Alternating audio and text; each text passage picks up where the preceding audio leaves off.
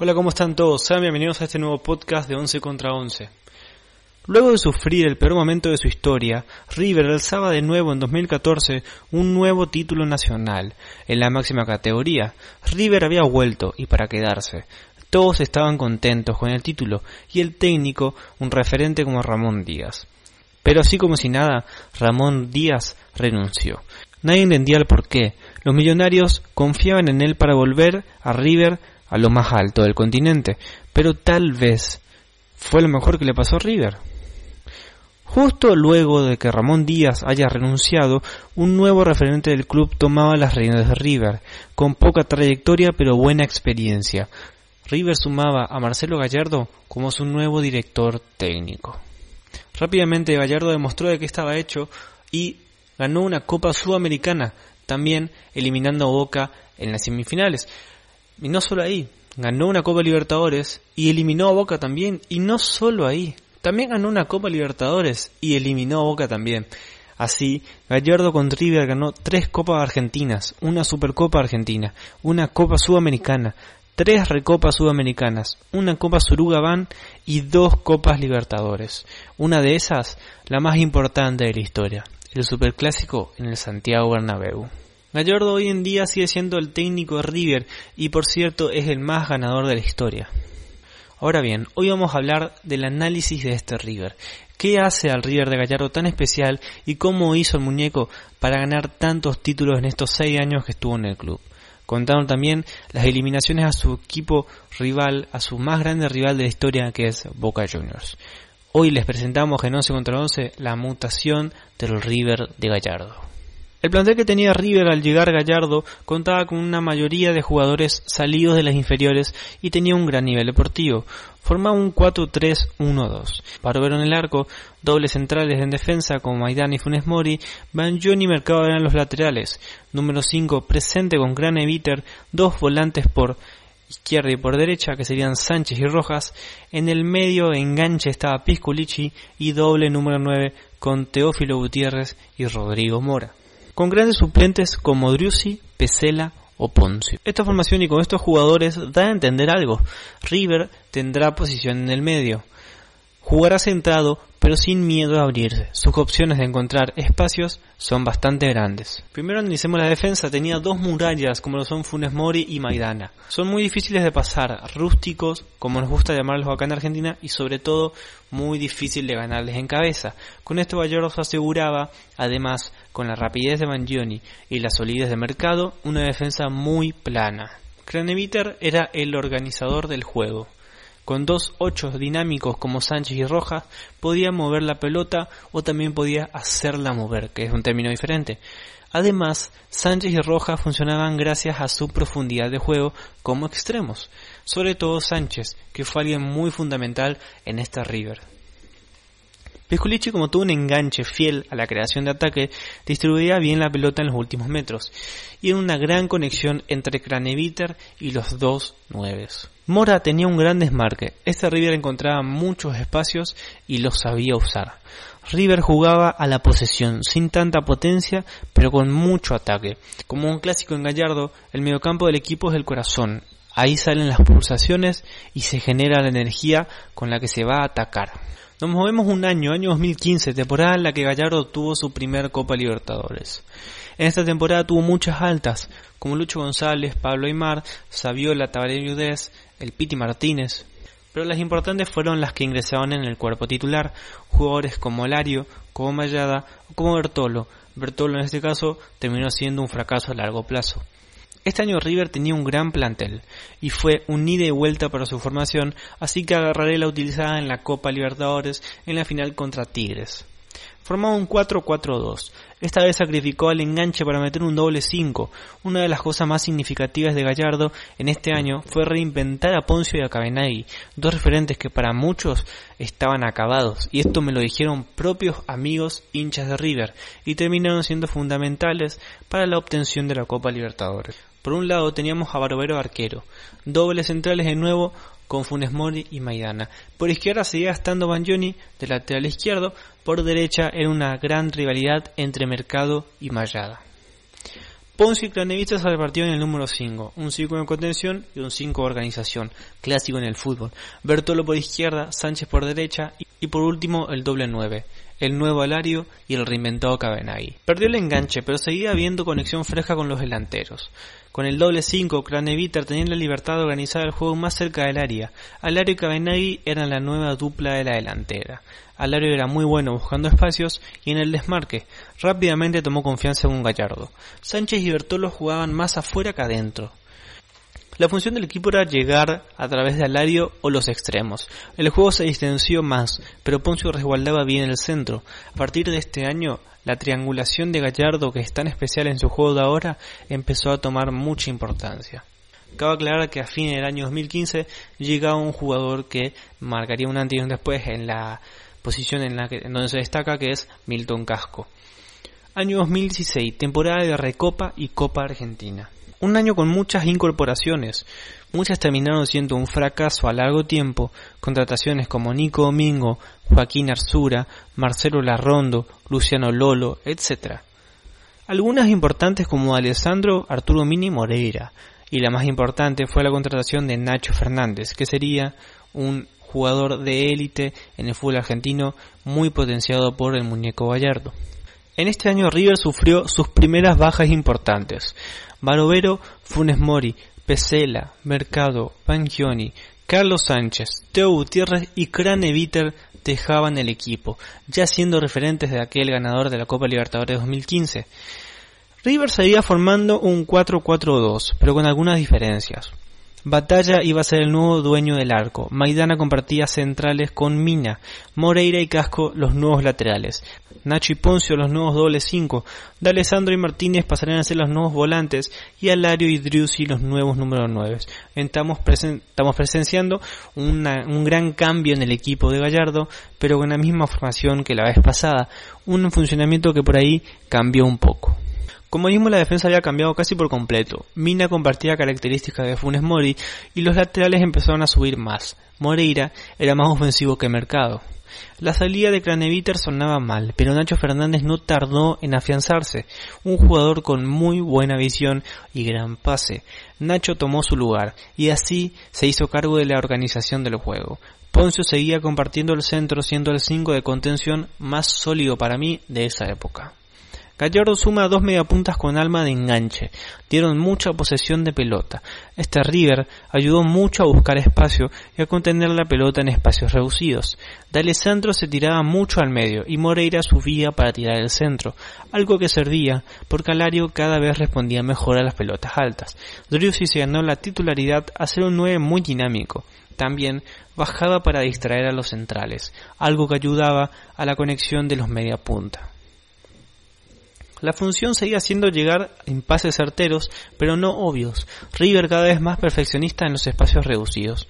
Podía salir de la presión fácilmente y lo de Drusy fue muy importante porque dio mucha dinámica al doble 9. Año 2017 tenemos Copa y Supercopa Argentina.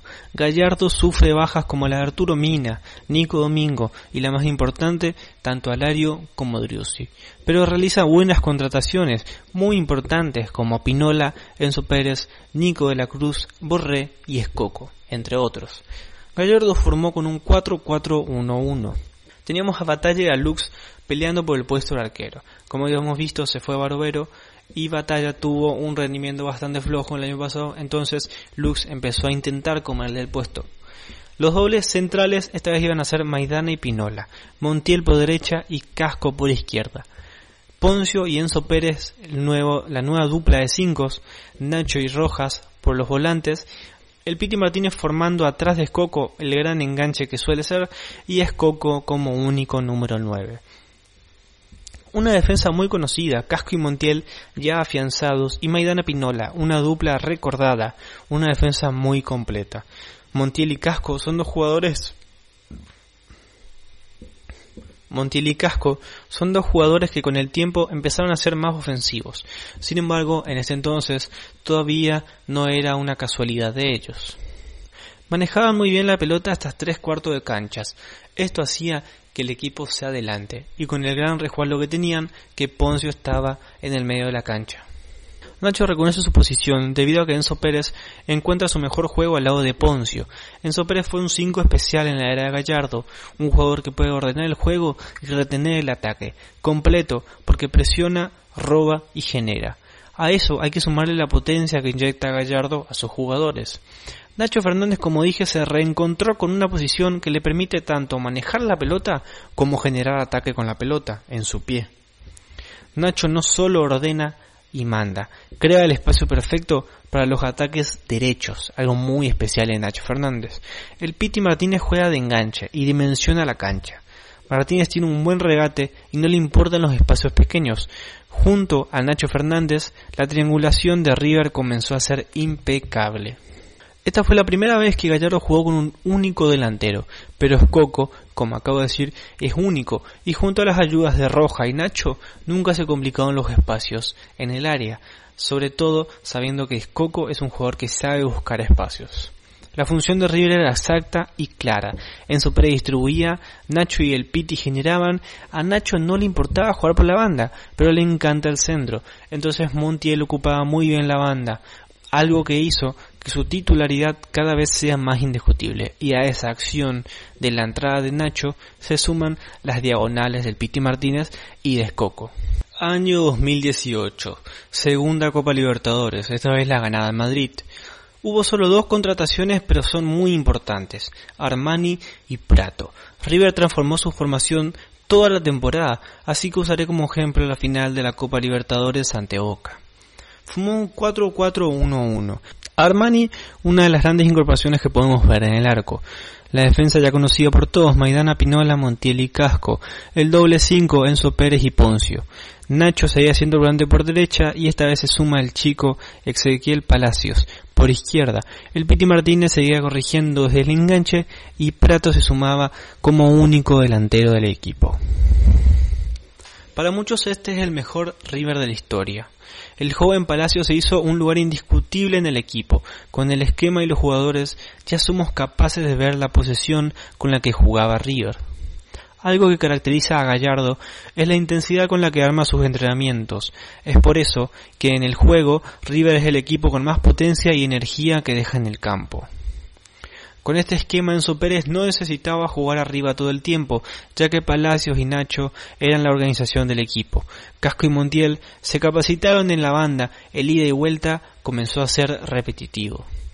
Al saber manejar el espacio reducido, la marca contraria se distrae y crean espacio para las diagonales. El fútbol se juega si tenés espacio y River lo sabe general.